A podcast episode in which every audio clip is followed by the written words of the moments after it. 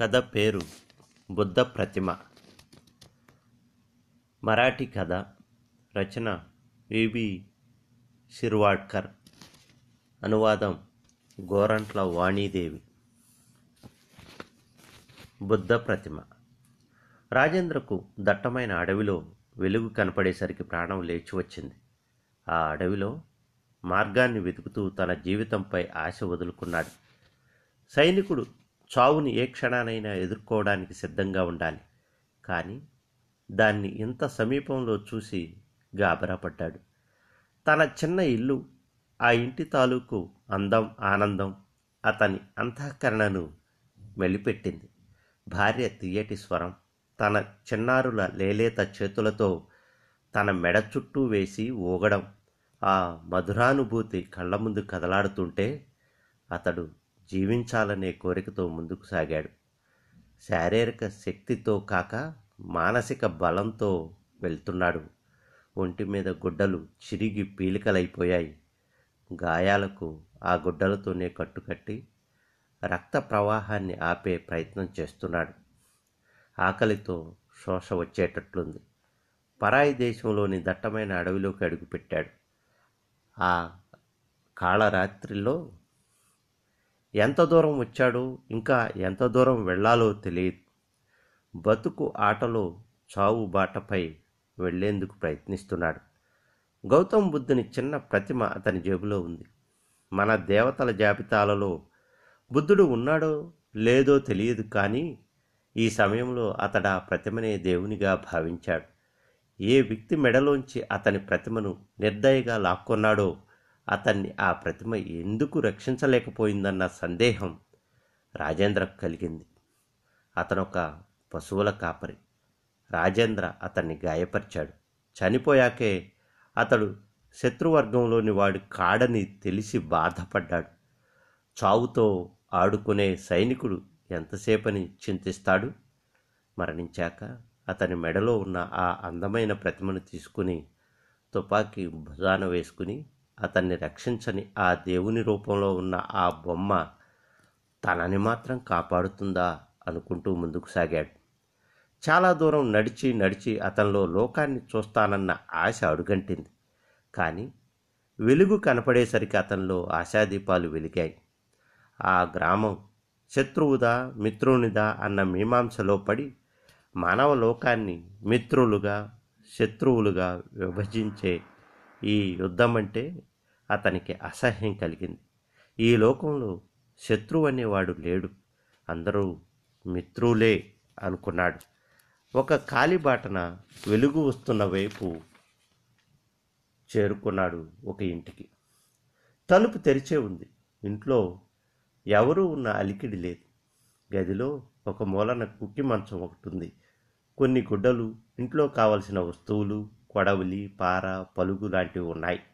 రాజేంద్రకు అక్కడి భాష కొద్దిగా వచ్చు ఎవరక్కడా? అని అరిచాడు. లోపల నుండి వృద్ధుడు ఒకడొచ్చాడు. ముసలివాడైనా ఎత్తుగా దృఢంగా ఉన్నాడు. మూలన ఉన్న గొడ్డలి ఎత్తి పట్టుకుని ఎవరు నువ్వు? ఇక్కడికి ఎందుకు వచ్చావు అని అడిగాడు. నేనొక సైనికుడి సైనికుడివా? ఎక్కడికి ఎందుకు వచ్చావు ఎవరిని చంపేందుకు? వృద్ధుడు అడిగాడు మధ్యాహ్నం నుంచి దారి తప్పి తిరుగుతున్నాను. ఆకలి తప్పులతో శోష వచ్చేటట్లుంది. రాత్రికి మీ ఇంట్లో ఆశ్రయం ఇస్తే చాలు. మీకు చాలా రుణపడి ఉంటాను. నీవు చెప్పేది నిజమా? అబద్ధమా? దేవునిపై ఆన అంతా నిజం. అయితే రా అంటూ భుజాన ఉన్న గొడ్డల్ని యథాస్థానంలో ఉంచి రా రా ఇది నీ ఇల్లే అనుకో అన్నాడు వృద్ధుడు. మంచం మీద దుప్పటి పరిచి కూర్చో భోజనం తయారుగా ఉంది. పేదవాని ఇంట్లో జొన్న రొట్టె తప్ప ఏముంటుంది? ఇదే అమృతంతో సమానం అనుకో. అప్పుడే ఒక స్త్రీ అడిగింది. అబ్బాయి వచ్చాడా? అని. ఇంకా రాలేదు. ఒక అతిథి వచ్చాడు. అతనికి భోజనం పెట్టు. ఆమె వంటింట్లోంచి బయటకు వచ్చి కొత్తగా వచ్చిన వ్యక్తి వైపు చూడసాగింది. రాజేంద్ర అన్నాడు క్షమించండి. వేళ కాని వేళలో వచ్చి మిమ్మల్ని ఇబ్బంది పెడుతున్నాను. ఇబ్బంది ఏముంది బాపు? అతిథి రూపంలో ఉండే దేవుడే వచ్చాడని మా నమ్మకం.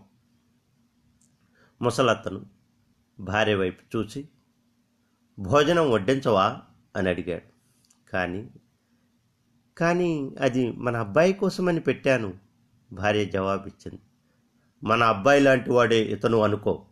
వాడొచ్చాక మళ్ళీ పెట్టొచ్చులే. ఆ స్త్రీ మౌనంగా లోపలికి వెళ్ళింది. రాజేంద్రకు సిగ్గుగా ఉంది. నా కారణంగా మీరు ఇబ్బంది పడడం నాకు ఇష్టం లేదు. నీళ్ళు చాలు రాజేంద్ర అన్నాడు. మంచినీళ్ళే కావాలనుకుంటే ఇల్లెందుకు నాయన? కాలువలు చెరువులు ఎక్కడ పడితే అక్కడ ఉన్నాయి. కానీ నీకెక్కడ నీళ్ళు మాత్రమే దొరకవు. భోజనం చేయాలి అంటూ రాజేంద్ర ఒంటి మీద ఉన్న గాయాల్ని చూచాడు. వాటి నుంచి రక్తం కారుతుంది. దిగ్గున లేచి నువ్వు గాయపడ్డావని చెప్పలేదే? అరిచాడు. ముసలతను లేచి లోపలికి వెళ్ళి నీళ్ళతో పాటు మందులున్న సంచి తెచ్చాడు. రాజేంద్రను బయటకు తీసుకెళ్ళి గాయాలు కడిగి మందు వేసి వాటికి శుభ్రమైన గుడ్డతో కట్టుకట్టాడు. ఇద్దరూ లోపలికొచ్చేసరికి రాజేంద్ర ముందు భోజనం చెద్దంగా ఉంది. అతను భోజనం చేసే సమయంలో ఇంటిని గమనించాడు. కూలీ నాలి చేసి జీవించే కుటుంబం అనిపించింది. అలాంటి వారింట్లో పెద్ద సామానేముంటుంది నేనైతే నా ఆకలి తీర్చుకుని వాళ్ళ అబ్బాయిని మాత్రం ఖాళీ కడుపుతోనే ఉంచేశానని అతను అనుకున్నాడు. ఆకలి తీరాక ప్రాణాలు కుదుటపడ్డాయి. అతని మనసు ఆ దంపతుల పట్ల కృతజ్ఞతాభావంతో నిండిపోయింది. మీ కొడుకు భోజనం నాకు పెట్టారు. జీవితాంతం మీకు రుణపడి ఉంటాను అని రాజేంద్ర వారితో అన్నాడు. అందుకే నువ్వు మాకిప్పుడు కొడుకు లాంటి వాడివే. మా అబ్బాయి ఇంట్లో ఉన్నా బహుశా ఇదే పని చేసేవాడు. ఇంత రాత్రైంది అబ్బాయి ఇంకా ఇంటికి రాలేదు. వాడెప్పుడు ఇంత ఆలస్యం చేయడు. వాడి కోసం ఎదురు చూస్తున్నారు. ఏకైక పుత్రుడు. యుద్ధం జరగకపోతే చింతించాల్సిన పని లేదు. కానీ ఇప్పుడు భయమేస్తుంది. దేవుని దయవలన మీ కొడుకు క్షేమంగా తిరిగి వస్తాడు అంటూ రాజేంద్ర సిగరెట్ కోసం జేబు తడుపుకున్నాడు. అతని చేతికి పాలరాతి బుద్ధ ప్రతిమ తగిలింది. కృతజ్ఞతా సూచకంగా ఈ ప్రతిమను అతనికిస్తే బాగుంటుందన్న ఆలోచన తట్టింది అతనికి. ఈ ప్రాంతం వారంతా బుద్ధుని ఆరాధించేవాళ్ళే. మీరు నా పట్ల చూపిన దయకు బదులు తీర్చుకోలేను కానీ గుర్తుగా చిన్న కానుక ఇవ్వాలనుకుంటున్నాను. చాలా విలువైనది కాదు కదా? ఆ వృద్ధుడు అడిగాడు. మానసికంగా విలువైనదే మీకు తప్పక నచ్చుతుంది. ఒక బుద్ధ ప్రతిమను రాజేంద్ర అన్నాడు. బుద్ధునిదా అంటూ ఆ వృద్ధుడు కుతూహలంగా అడిగాడు. నేను వద్దనలేను. భగవంతుడే భక్తుని వద్దకు స్వయంగా వస్తే ఎలా కాదనగలను? మా అబ్బాయి దగ్గర ఓ అందమైన బుద్ధుని బొమ్మ ఉంది. బహుశా ఇంత అందమైనది అయి ఉండదు అంటూ జేబులోంచి బుద్ధ ప్రతిమను తీసి వృద్ధుని ముందుంచాడు. వృద్ధుడు దాన్ని ఆశ్చర్యంగా చూసి ఇలాంటిదే మా అబ్బాయిది కూడా. కాదు కాదు. అదే ఇది. ఇదేనా? రాజేంద్ర గుండెగాడు అతని గుండెలో గుణపంగుచ్చినట్లయింది ముసలతను ఆ ప్రతిమను గంభీరంగా పరిశీలించి నా కొడుకుదే ఇది. నేనే బజారులో స్వయంగా కొన్నాను. నీకు ఇది ఎక్కడ దొరికింది బాబు? అడిగాడు. రాజేంద్ర బొమ్మలా కూర్చున్నాడు. ఎలా చెప్పను? నేను మహాపాపం చేశాను. ఆ భయంకర పాపానికి ఎంత గొప్ప శిక్ష? నా జీవితాన్నే కాపాడారు వీళ్ళు. నేను చేసిన మహాఘోరానికి ఎంతకంటే గొప్ప శిక్ష బహుశా ఎవరికీ లభించి ఉండదు. అతను మనసులోనే అనుకున్నాడు. ఈ వృద్ధునికి అబద్ధం చెప్పి ఆపద నుండి గట్టెక్కుతాను. ఈ ముసలాడికి ఏం తెలుసు? నా మాటే నిజమని నమ్ముతాడు. కానీ అలా చెప్పటానికి అతను మనసు తిరస్కరించింది. ఈ మనిషితో అబద్ధం చెప్పగలనా? పుత్రప్రేమతో గాయాలు కట్టుకట్టాడు. భోజనం పెట్టి ప్రాణం నిలిపాడు. అలాంటి వాడికి అబద్ధం చెప్పి ఎలా మోసగించగలను? నమ్మకం ఉన్న చోటే మనలోని క్షుద్రత్వం అసత్యం మాయమవుతాయి. అలా కాకపోతే మనిషి మనిషి కాడు రాక్షసుడు. ఎక్కడ దొరికింది నీకు ఈ ప్రతిమ? ఒక యువకుని మెడలో ఉంది. నా కొడుకే వాడు ఎక్కడున్నాడు వాడిప్పుడు? అడిగాడు వృద్ధుడు. మీకెలా చెప్పను? జీవించి లేడిప్పుడు? ధైర్యాన్ని కూడగట్టుకుని రాజేంద్ర చెప్పాడు. నువ్వు చెప్పేది నిజమా? జీవించి లేడా ఎవరు చంపారు నా బాబుని? వృద్ధుని బాధ ఒక్కో శబ్దంలో ఉట్టిపడుతుంది. ఆ పాపి ఉన్న చోటు చెప్పు. ఇప్పుడే గొడ్డలితో వాడిని ముక్కలు ముక్కలుగా నరికేస్తాను. ఆ పాపి మీ ముందే ఉన్నాడు. నువ్వేనా? అంటూ ఆ వృద్ధుడు ఒక క్రూర జంతువులా రాజేంద్రపైకి ఉరికాడు. తర్వాత తనలో తాను ఏదో కొనుక్కున్నాడు భగవదేచ్ఛ. నేను నిన్ను శిక్షించను. నా అతిథివిను నా కొడుకు పళ్ళెంలో భోజనం చేశావు అంటూ అతడు కన్నీరు కార్చసాగాడు. గొంతు మూగపోయింది కానీ కొద్దిసేపటికి తేరుకుని ఎందుకు చంపావు వాడిని? ఏం చేశాడు వాడు? వృద్ధుడు. రాజేంద్రను గద్గద స్వరంతో అడిగాడు. పొరపాటైంది. ఆ ప్రాంతం శత్రువులది.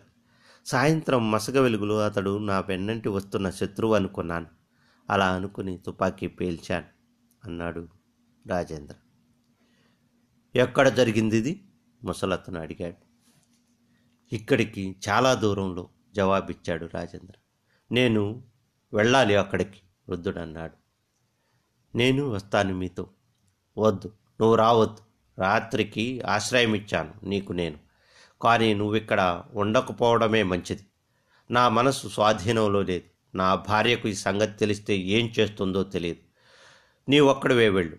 నేను ఊళ్ళో వాళ్ళని పిలుచుకు వెళ్తాను వృద్ధుడు ఇంత దుఃఖ సమయంలో కూడా ఎంతో నిగ్రహంగా ఉండడం చూసి ఆశ్చర్యపడ్డాడు. రాజేంద్ర ఎంతగా చెలించిపోయాడంటే వృద్ధుని పాదాలపై వాలి. బాబు నన్ను క్షమించండి అని వేడుకున్నాడు. క్షమించేవాడు అతను. నేలపైన ఉన్న బుద్ధ ప్రతిమను చూపుతూ అన్నాడు. వెళ్ళు. నీకు మేలు కలుగుతుంది అంటూ వృద్ధుడు ముందుకు సాగాడు. కొద్ది దూరం వెళ్ళాక తిరిగి చూస్తే వృద్ధుడి చేతిలో కాగడా పట్టుకుని చీకటి రాత్రిలో వెళ్తున్నాడు.